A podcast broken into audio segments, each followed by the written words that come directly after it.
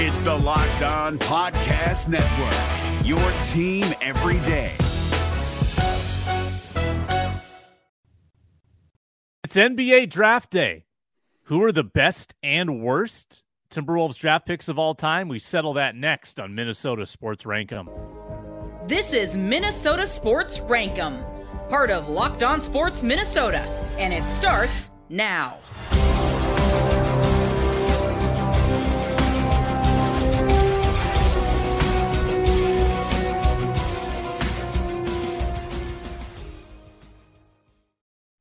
It's the show that settles debates and starts new ones. It's Minnesota Sports Rank 'Em on Locked On Sports Minnesota. I'm Sam Ekstrom, part of the Ron Johnson Show and the Minnesota Football Party here on the network. I'm at Sam Ekstrom on Twitter, and I'm joined like I am every Thursday by Luke Inman. He's at Luke underscore Spinman on Twitter. He's the author of the NFL Draft Buzz newsletter, lockedonpodcast.com slash newsletters. And today we're going to see if his draft expertise carries over into NBA circles as we rank the three best and three worst Minnesota Timberwolves draft picks of all time. Why, Luke? Well, because it's draft day and because the Timberwolves have the 53rd pick and no one cares about them, but we're going to do something interesting nonetheless on Timberwolves draft day. What do you think?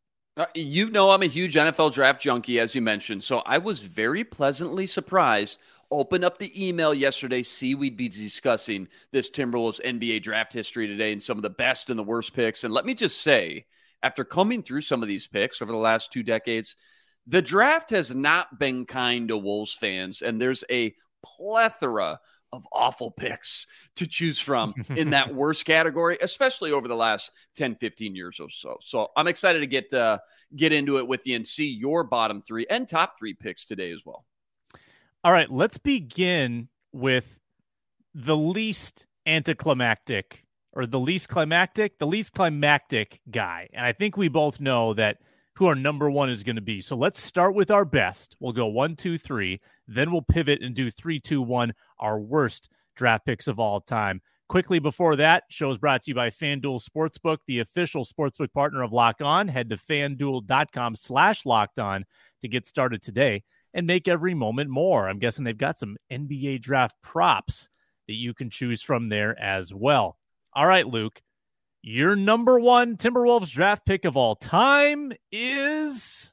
Well, there's plenty of rankums we do every week. Every Thursday, we get to number one, and it's kind of a no brainer. But I got to say, this one maybe takes the cake as the easiest choice we've ever had on the show. Obviously, we're both going with the big ticket, right? KG, yeah. a man amongst boys coming out of high school with the fifth overall pick. Still considered kind of a risky pick at the time, too, if you remember. No collegiate experience, but man, oh man, this dude, absolute monster on the court. Set the tempo, raised the energy at the target center every single night he stepped out on the court there's not many guys, not many players who single handedly would just take over a game on their own in this league.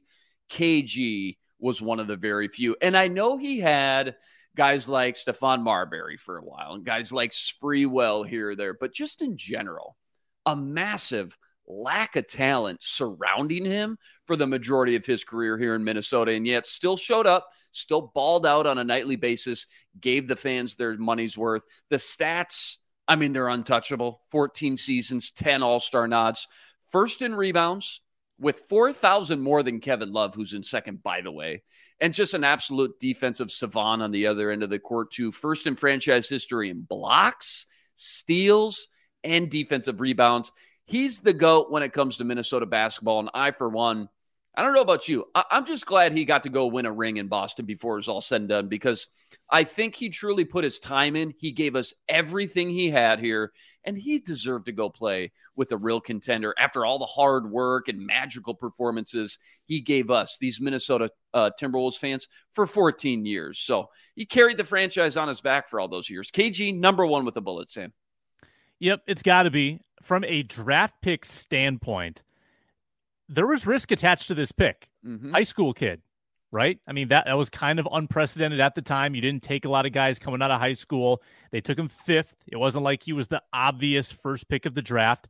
They, they took him fifth. And think of the players around him, Luke. This was a pretty weak draft around and after Kevin Garnett. They could have gone with Ed O'Bannon, Shawn Respert, Bryant Reeves. You recognize those names, Luke? Probably not, because they didn't become anything. And fortunately, the Timberwolves made the right move and went with Kevin Garnett, an absolute ball of energy on the court.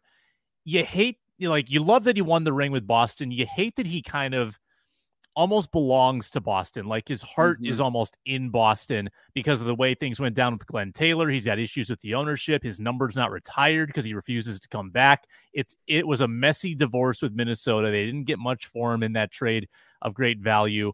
Um, but I think people kind of hold him up in the rafters with like Randy Moss in terms of hallowed Minnesota sports figures. So definitely number one without a doubt. Now it gets controversial, Luke. Now we go on to numbers two and three, best draft picks of all time. Who you got number two? Uh, maybe I'm biased. This was more my era growing up, staying up late, watching Kevin Love led Wolves team starting back in 2008. Another player, by the way, we're going to get to a couple of these guys that was acquired in a draft day trade. And they originally, if you remember, took OJ Mayo out of USC, ended up making the right move this time to bring in Love, uh, who went with the very next pick, the fourth overall pick. Actually, one of the rare great draft day moves the Wolves have ever made to bring Kevin Love in. And even though, I mean, I guess it kind of took him a full year to really turn into the K Love that we all know and remember. I don't know if you remember saying when he had that 31 and 31 game against the Knicks in year two, from that point on, it, it, was over. He just got better and better, more consistent every season, turned into one of the best players in Wolves history in the six years that he played here. Three All Star nods, uh, and second all time in franchise history in rebounds, second to only, of course, Kevin Garnett. And to do all that, I think, in just six seasons, pretty incredible. And why I gave him the nod over the next guy at number three is because at least you're able to get something once you parted ways. Obviously, that was Andrew Wiggins, the number one overall pick that year. He goes on to win Rookie of the Year. Obviously, that whole thing, it didn't pan out years later looking back, but at least at the time, showed you major promise, gave the fan base a ton of encouragement, some excitement about the future at the time, which is a lot more than I think we can say for for a lot of the trades that we've seen in Minnesota Timberwolves franchise history. Kevin Love, though, number two on my list. What do you think? One of the most instinctive rebounders I've seen. Um, wasn't always the tallest guy on the floor, but had unbelievable hands, unbelievable instincts to read the ball off the rim, and he was a big that was shooting threes before it was trendy, I would say. He was a 42% three-point shooter mm. in 2010, 2011. So that's that's a great selection on your part. Um, my number 2, I'm going more of the value route. A guy they got in the second round, and I'm going for the fan favorite because this guy had a cult following. You know him, you love him. Nikola Pekovic second round pick out of Montenegro, spent a couple of years overseas, came to the Wolves in 2010. If not for injuries, Luke, if not for injuries, he might have some of these Wolves records because he was just the most efficient scoring big man. He didn't do much, Luke. I, he's not the most well rounded guy. Couldn't like move that well up and down the floor.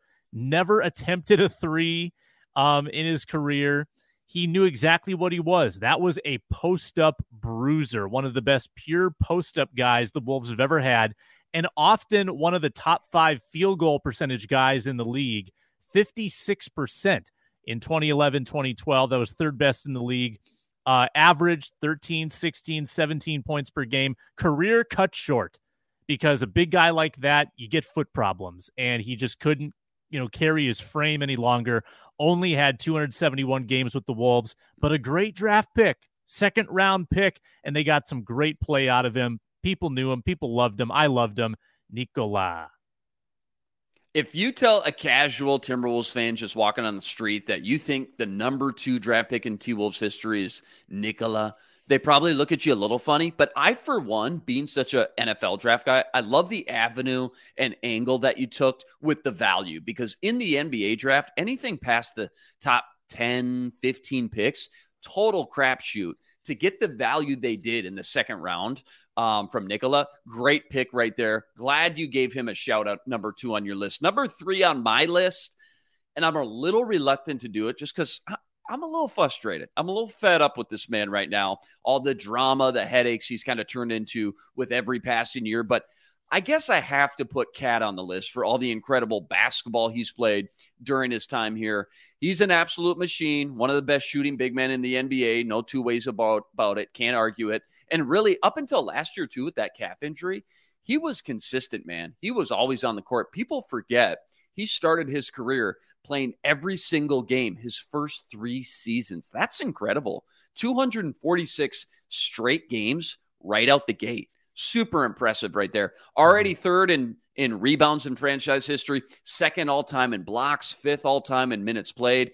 He's an all star. He's amazing when his head is in the game and he's focused just on the task at hand.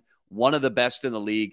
But I think just the lack of steady progression and maturity, Sam, year over year is what's making fans grow just a little weary and tired. And we all just assume after he came out the gate so hot that he would turn into more of the leader, right? The captain, the emotional captain of this team that they needed. They needed a guy they could lean on come playoff time, come big pressure situations. Hasn't always been the case. Still, though, number one pick for a reason out of Kentucky, 2015 Cat, number three on my list. I'm going to go a similar route and cheat a little bit with my number three. I'm going to say that KAT and Anthony Edwards are a tie for number three.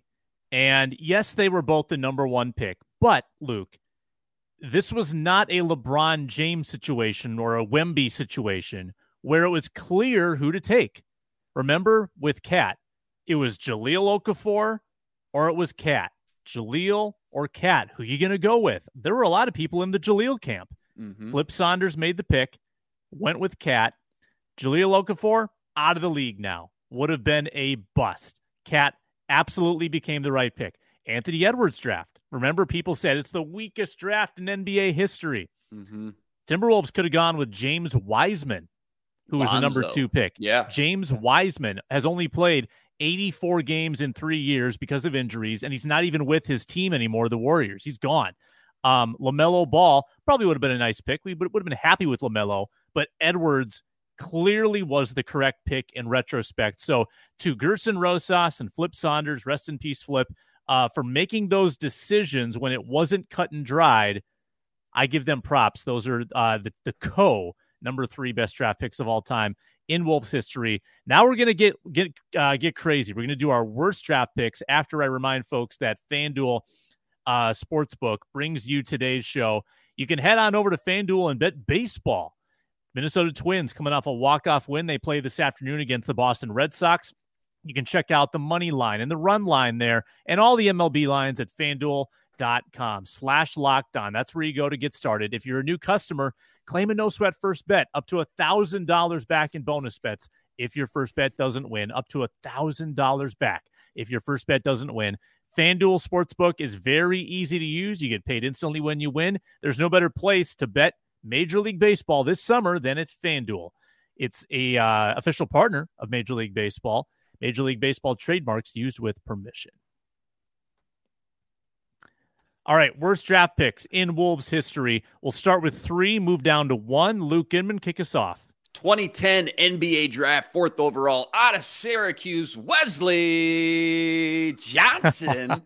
it's something about these Syracuse kids the Wolves just can't figure out. Little foreshadowing for later on. So here's what I did, Sam. I honed in on these three guys, not just because they didn't pan out for the Wolves, turned out to be massive busts, but also because of the players that were selected shortly thereafter just staring him in the face. Johnson, very meh for two seasons with the Wolves before he was traded. Suns, uh, 2012, seven points, three boards a game. Very underwhelming stats for a top five pick, especially when you think about how bad some of those teams the Wolves had, those rosters that he played on, and just the lack of talent that he had uh, uh, up and down those depth charts. You can't even crack the starting rotation. But what really stings the most and puts Wesley in the top three for me is one pick later. We had to watch DeMarcus Cousins get drafted by the Kings, go on to become one of, if not the best center in the NBA during his prime, at least, with four straight All Star game appearances dude was an absolute stud. And the Wolves needed a guy like Cousins in the worst way. Instead, they pulled the trigger on Johnson. He was shipped out after two seasons. To make matters even worse, a little bit more salt in the wound, Paul George was selected a few picks later as well, meaning even if they didn't want Cousins, there was still a chance they could have came away with one of the best players in the NBA with Paul George instead. Alas, Sam, bad teams stay bad. Wolves continued their run as one of the worst teams in the league in that early 2010 era. Wesley Johnson, fourth overall, number three on my list for biggest bust by the Wolves all time. Yeah, I'm going to get to Johnson a little bit later on my list. Um, I didn't rank him three. I've got Derrick Williams mm-hmm. in that spot. Um, Derrick Williams, number two overall pick. Now, the reason he's not higher is because I, I just I think he was absolutely the right pick at the time. Um, I remember that it was Kyrie and Derrick Williams. It, Kyrie or bust, pretty much. Yeah. yeah, Derrick was number two, but not a lot after that, if I remember right. Yeah, yeah, I think, and and I believe that that's correct. Like, so there's not there is not a Demarcus Cousins situation where the Wolves took the wrong guy. They took the right guy. He just had a terrible career, and and he was one of going through this. Luke, it was shocking to to remember how many top ten picks were traded within two or three years in this mm-hmm. era. Yeah. Just abysmal. Um, Derrick Williams was dealt to the Kings for Luc Mbah a Moute. I mean, that's that's terrible value to get like a like a bench kind of role player guy for a number two pick in his third year. Gross. Uh, Derrick Williams, just and that again, that's a David Kahn. That's a David Kahn mm-hmm. deal. Derrick Williams, number three on my list. Uh, that's a great one. A little spoiler. He's on my honorable mentions. Here's my number two 2016 draft out of Providence, fifth overall, Kristopher Dunn. Now, there's a lot of names to choose from when it comes to, again, terrible Timberwolves picks. But for me, unless you're in the top 10, I can't really blame the front office too much because, again, in the NBA draft, anything after these top 10, 12, 15 picks, it's a total crapshoot. But when you're in the top five, like they were in 2016, you got to come away. There's a lot of pressure to find a new core piece to the puzzle. Not the case with Kris Dunn. Also, kind of like Wesley Johnson, could barely make it off the bench for crying out loud on some of these really bad teams. He only played 78 games in Minnesota, which is, I mean, call it what it is. That's pathetic. Four points, three boards per game. That's just sad. I guess if you want to put some sort of positive spin on it, he was packaged with Zach LaVine in the Jimmy Butler deal, which mm-hmm. I guess, if anything, was an entertaining stint, if nothing else. But the simple fact, yet again, fans had to watch a guy like Jamal Murray selected two picks later and the things that man has gone on to do. Eh, that's absolutely gut wrenching to go watch. Arguably a top five point guard in the league right now, if not most definitely a top 10. And maybe the thing the Wolves needed the most this season was just a dude who could step up and be the guy come playoff time. Cat's clearly not it. Ant's still a little bit too young. Not many better in the playoffs this year than Murray, who was just unstoppable for certain games and has just been an absolute baller come playoff time in those big pressure situations. And the swing from going from a huge miss like Dunn to a top five guard in the league and a playoff stud like Murray, that could have easily shifted the franchise around and been one of those final pieces to the puzzle they needed. Kris Dunn, 2016 draft, fifth overall pick. That's number two on my list. Yeah, Dunn was a very hard omission for me, and the only reason I I didn't is because of that Jimmy Butler return. Like he was packaged so early fair. in his Wolves career. Yeah. Uh, we should have David Locke on the show to tell us more about Kris Dunn because listen to his stats. This is last year with Utah. He's bounced around a ton, mm-hmm. played 22 games with Utah. Listen to these stats 13.2 points per game, 5.6 assists, 4.5 rebounds. He shot it 47% from three, what? 54% from the field. Yeah. What? What? What's in the water down in Utah? What? Uh, Talk about I don't reviving know. your career all of a sudden. Okay, I see, yeah. Kris. Okay, yeah, closed circuit to David Locke. What's going on with Kris Dunn? Has he figured it out at age 28? Right. Uh, my number two is your guy Wes Johnson, and I'll add on to what you said that again the return on a number four pick was so bad. And in fact, they gave up a future first in the deal, all in the name of saving some cap space. They got three thirds and gave up a future first in Wes Johnson just to have cap space that, whoa, David Kahn's going to fritter away because he was the worst GM in team history. Um, could have had George, could have had Cousins, could have had Hayward. Nope. Two years of Wes Johnson and then nothing in return for him. That makes it the number two on my list.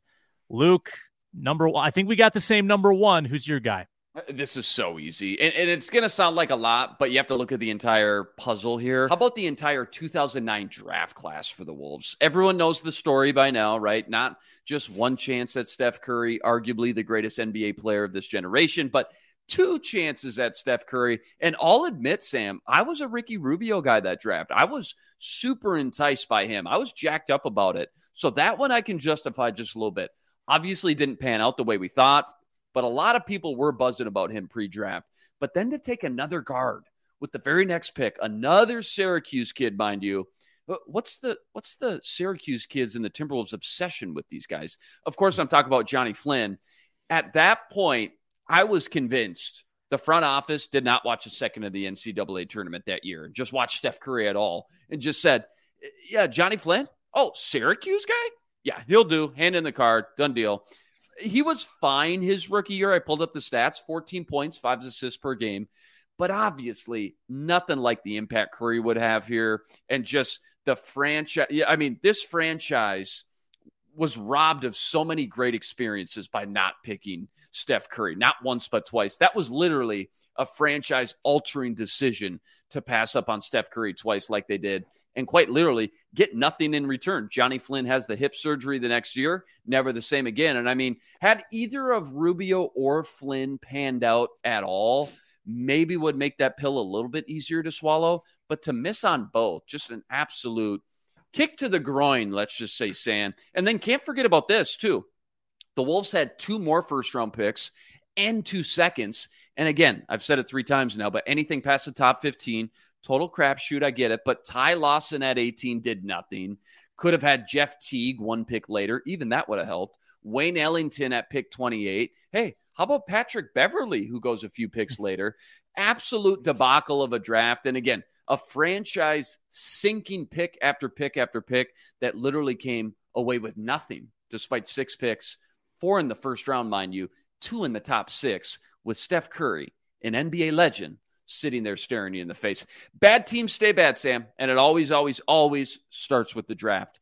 2009 draft class for the Wolves, mm, got to be number one on my list. It's not as if the Wolves felt that Steph Curry was too small, right? Because Johnny Flynn was smaller. Like right. they both weighed about 185. Johnny Flynn was two inches shorter. So that couldn't have been their argument. Was it the small school label in the big Maybe. school program for Johnny Maybe. Flynn in Syracuse? I don't know. I, I try not to think about it too much. Yeah, no, it, it gives me nightmares. Um, but mm-hmm. Johnny Flynn even tried to to have an overseas career bounced around like his his NBA reference page. It says like Italy, Australia, did not play. Like he he tried to get out of the NBA and go overseas and make a living, kind of like Stephon Marbury. Didn't work. Mm. Didn't go well for him. Mm. Um, that's my number one as well. He didn't seem to have a lot of joy playing basketball here. Didn't like it here. Didn't like the criticism. Um, didn't handle it very well, and uh, moved on. And I, I did the Wolves. The Wolves actually got a decent haul, not a great haul, decent haul in the trade for him. Doesn't matter. Still the worst pick in Minnesota Timberwolves history. So we agree on the worst, we agree on the best, and we had some other uh, fun memories along the way as we filled out our lists. That's Luke Inman at Luke underscore Spinman on Twitter. I'm Sam Ekstrom. I'm at Sam Ekstrom. Enjoy watching the NBA draft tonight. We'll see if the Wolves have a blockbuster in store, maybe to move up into the first round or uh, do something else crazy with Cat or McDaniels or Connolly or something nuts uh, with Tim Connolly. What's he going to be up to? That's tonight. And tomorrow on Locked On Sports Minnesota, we'll be back on the roundtable with Ron Johnson and Reggie Wilson to react to whatever happens. He's Luke. I'm Sam. Thanks for watching. It's Minnesota Sports Rank 'Em on Locked On Sports Minnesota. Hey, Prime members, you can listen to this Locked On podcast ad free on Amazon Music. Download the Amazon Music app today.